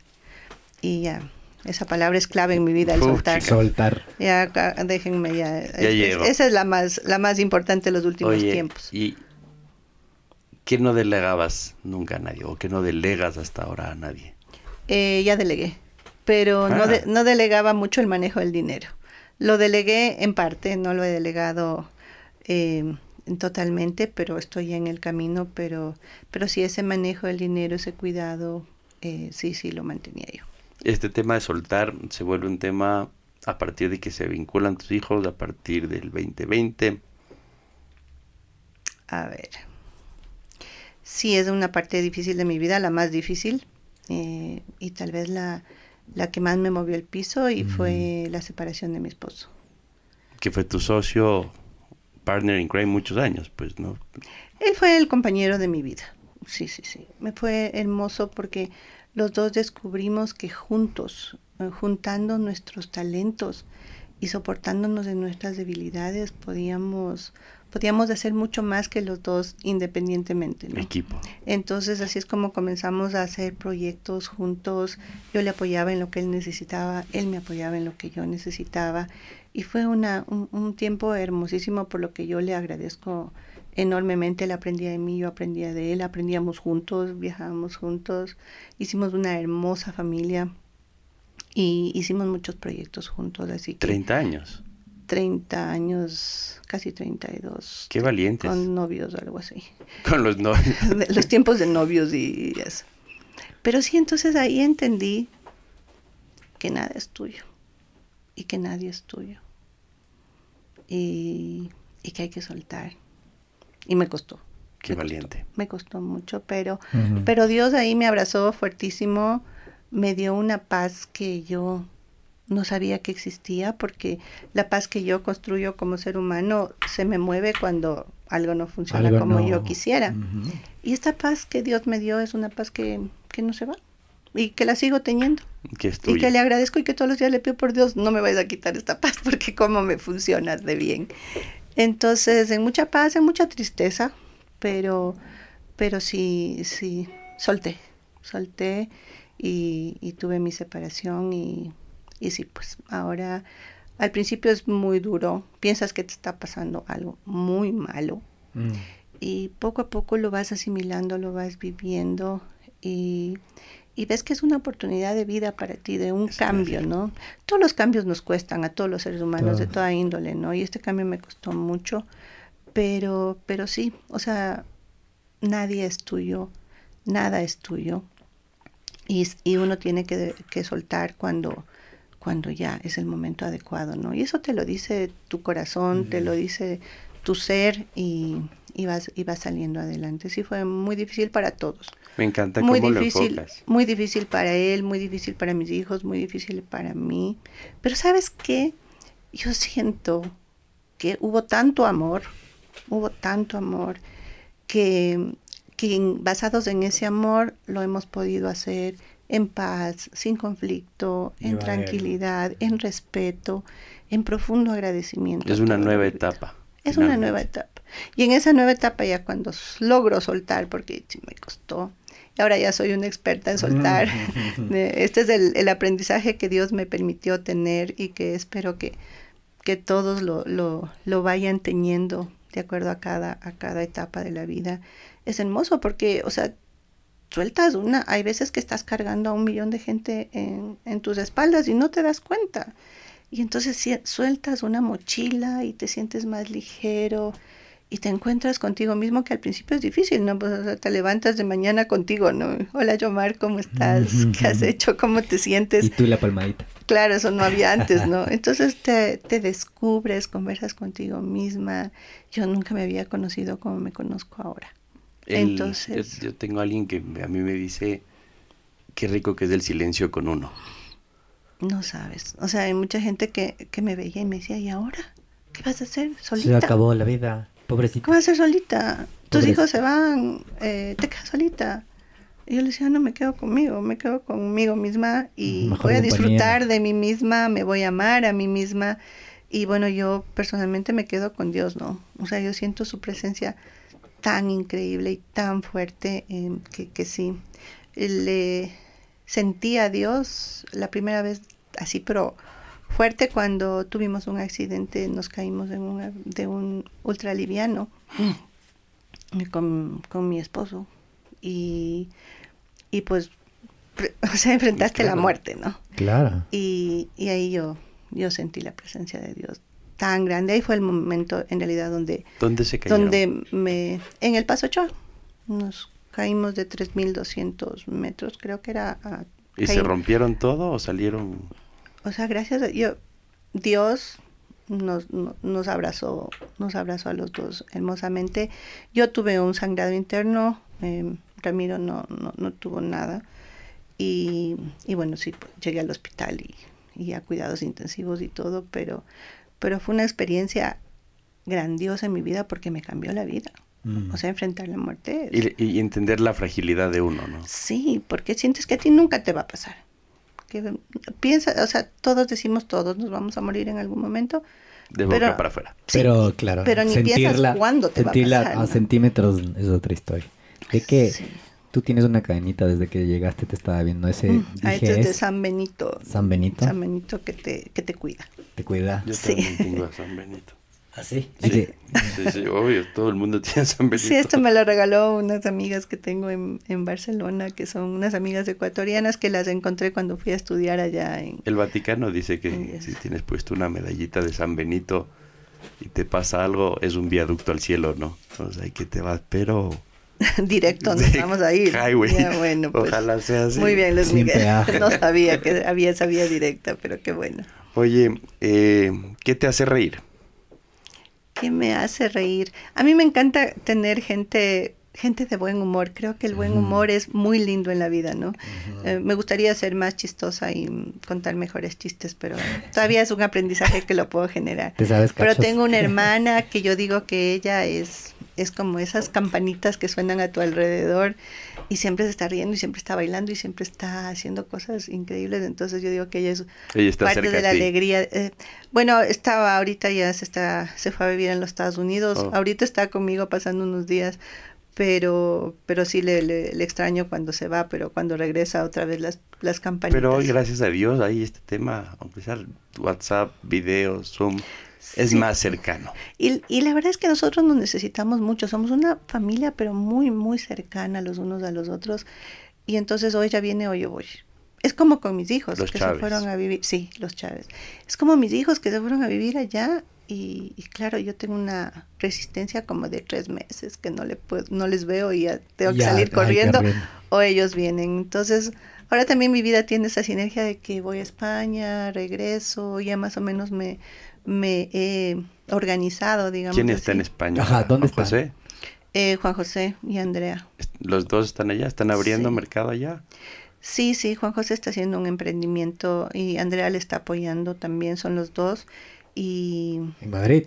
y veamos cómo le va. Andrea en Barcelona, Ajá. Juan José en Madrid, sí.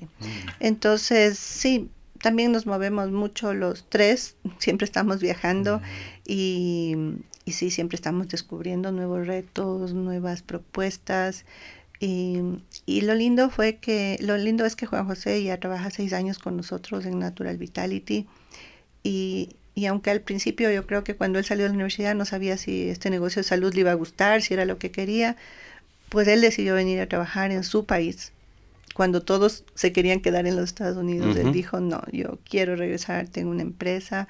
Y, y sí, le, le ha encantado, se ha conectado muy bien. ¿Sabes que Andrea la- también, Es que mucha conectada. gente, mucha gente que se va se da cuenta que a este país le falta mucho y si tiene ese don de emprendimiento vuelven a ayudar.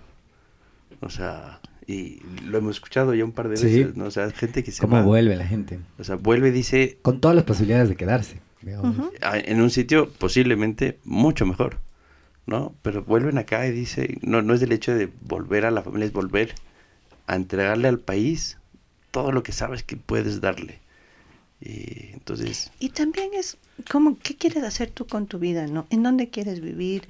¿Qué calidad de vida quieres tener? ¿Qué es calidad de vida para ti? Porque cada persona tiene una perspectiva diferente. Cada lugar del mundo es maravilloso. Yo todavía no he vivido así, he vivido fuera. He viajado muchísimo desde que tengo 18 años, pero no he vivido afuera. Lo máximo que me queda han sido tres meses, cuatro meses en España, no más. Si quisiera en algún momento tener por lo menos un año fuera. ¿Qué ciudad te gustaría para vivir? Mira, me encanta Alemania y me encanta España. Entonces, pero sí quisiera una ciudad pequeña, no quisiera una ciudad muy grande. No muy ruidosa. Sí, sí, sí. Oye, secretos para una buena actitud en la vida. Enamorarte de la vida. O sea, yo solamente me levanto de mañana y el hecho de despertarme y agradecerle a Dios por un día más de vida, por la salud, por el amor que, que todos los días recibes, eh, no sé, es tan maravilloso abrir la ventana, ver los árboles, escuchar los pájaros. O sea, estamos ah. rodeados de tanta bendición, de tanta maravilla que a veces lo vemos. Ya lo ves como que, como que está, pero no lo, no lo valoramos. Take it for granted. O sea, es apreciar, o sea, escuchar. Estar, estar en agradecimiento y apreciar todo lo que tienes. Si fueras un producto, ¿qué, qué diría tu empaque? Tú que ahora tienes productos propios. Qué chiste. Ah, se me vino a la cabeza con tu pregunta. Yo conocí a un señor que hace ayuda social y que sacó unos productos de los Estados Unidos que se llamaba Not for Sale. Mm. Porque él hacía productos para no vender, sino que regalaban a la gente que lo necesitaba. Entonces no, no quiero esa marca Not for Sale porque es de este señor. pero, pero sí, mi propósito es, es mm. siempre servir, ¿no? Y no sé, también me gustaba algo que oía en Family Business Networks que era ser un force for good, una fuerza para el bien. Entonces yo creo que el momento que tú haces el bien, todo, todo funciona, todo funciona a, tu alrededor. Aunque hagas cosas sencillitas, no tienes que hacer cosas grandes, pero, pero hacer el bien. Mm. Yo te quiero preguntar algo. Eh, ya viene una ráfaga de preguntas de... No, yo ya, he preguntado un millón. Pero tú estás muchísimo en... Seguramente has escuchado este mito y me desmientes. Bueno, y si no has escuchado, lo vas a escuchar por primera vez, pero se... seguramente tienes aproximaciones, mucho acercamiento a este tema natural. Em, por los medicamentos, digamos, por, por los productos que tiene más que por los medicamentos. Eh, hay este famoso mito de la cosmovisión andina del Ecuador y cómo eh, suena suena película, pero cómo digamos que las grandes farmacéuticas, corporations mundiales quieren apoderarse de digamos de este conocimiento alrededor de las plantas ancestrales, de la cosmovisión andina, digamos, y y llevarse todo este enojado y explotarles de toda la forma. Em, ¿Te suena el mito? ¿Cómo lo has escuchado? ¿Cómo lo ves?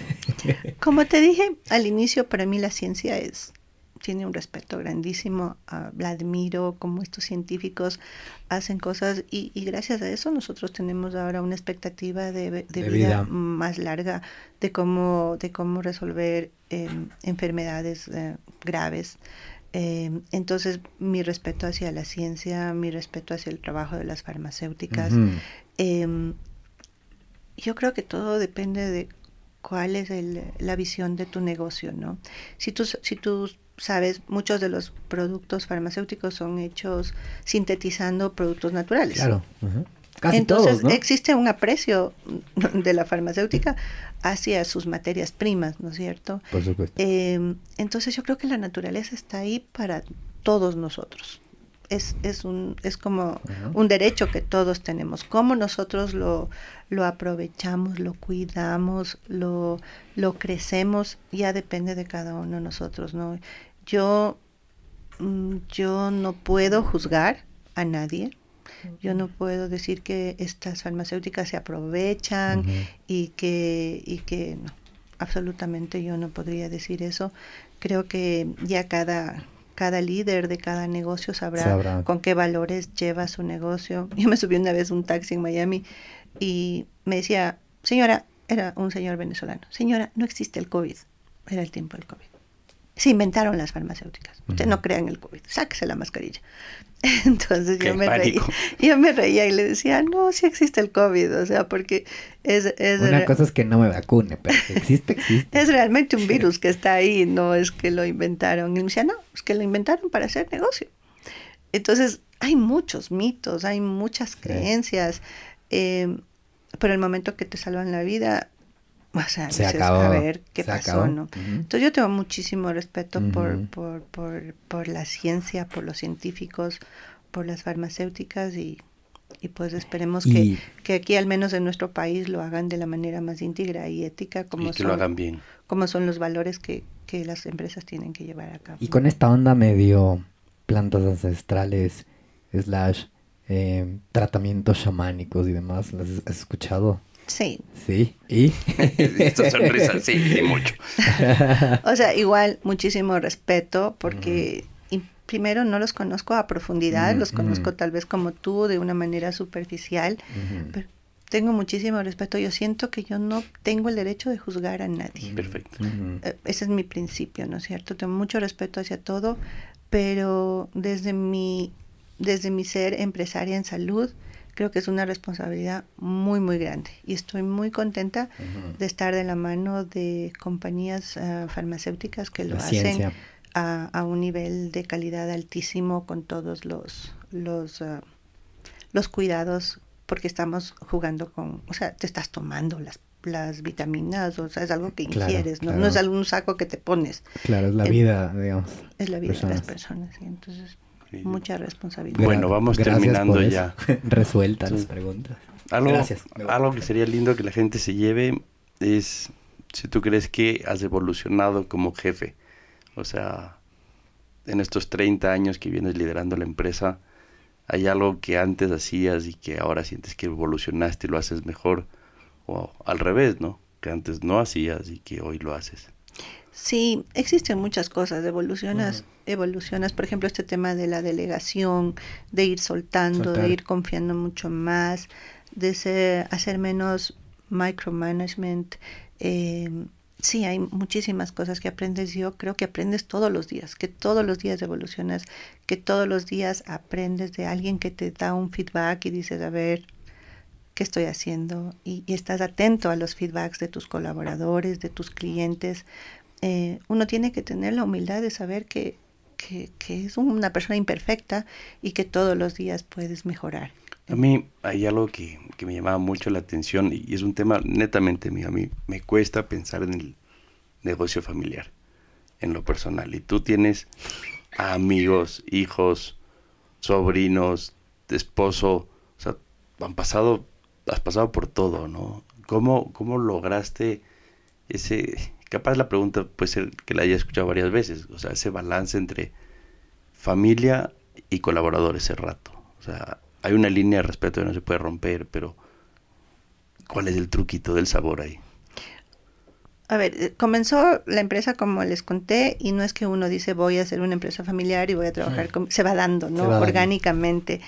Eh, y claro, tú tienes una empresa y la gente te dice, o sea, dame una oportunidad de trabajo, ayúdame. Y la, la familia que, que, ingresa contigo eh, realmente se compromete contigo y más bien es una carga más para ellos. Sí, porque dice no le puedo fallar. Me mm. dio, me dio una oportunidad de trabajo y además es mi tía, mi prima, mi mamá, mi esposa, mi hija.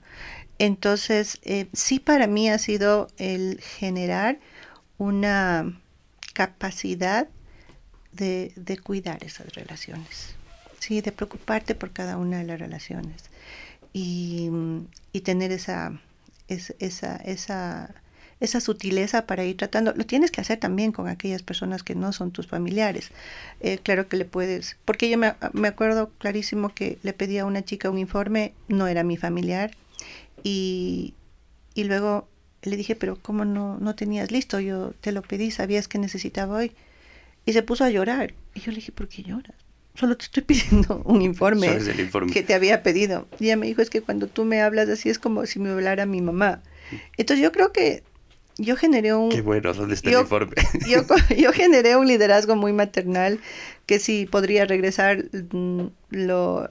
Lo, lo, lo ajustarías un poco. Lo ajustaría un poco, pero también es lo que nos permitió llegar a donde estamos. Entonces yo creo que uno tiene que aprender de sus aciertos, de sus errores, eh, pero tampoco te vas a, a, lamentar de las cosas que hiciste, ¿no? Sin Todo duda. eso te llevó O sea, a el, trayecto que, que tienes es, tienes más de 19 sucursales, creo. 18, 18.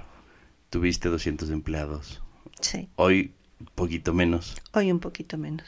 El, y, y este liderazgo tuyo es el que te permitió trabajar medio tiempo. Entonces, la gente vio en ti algo que...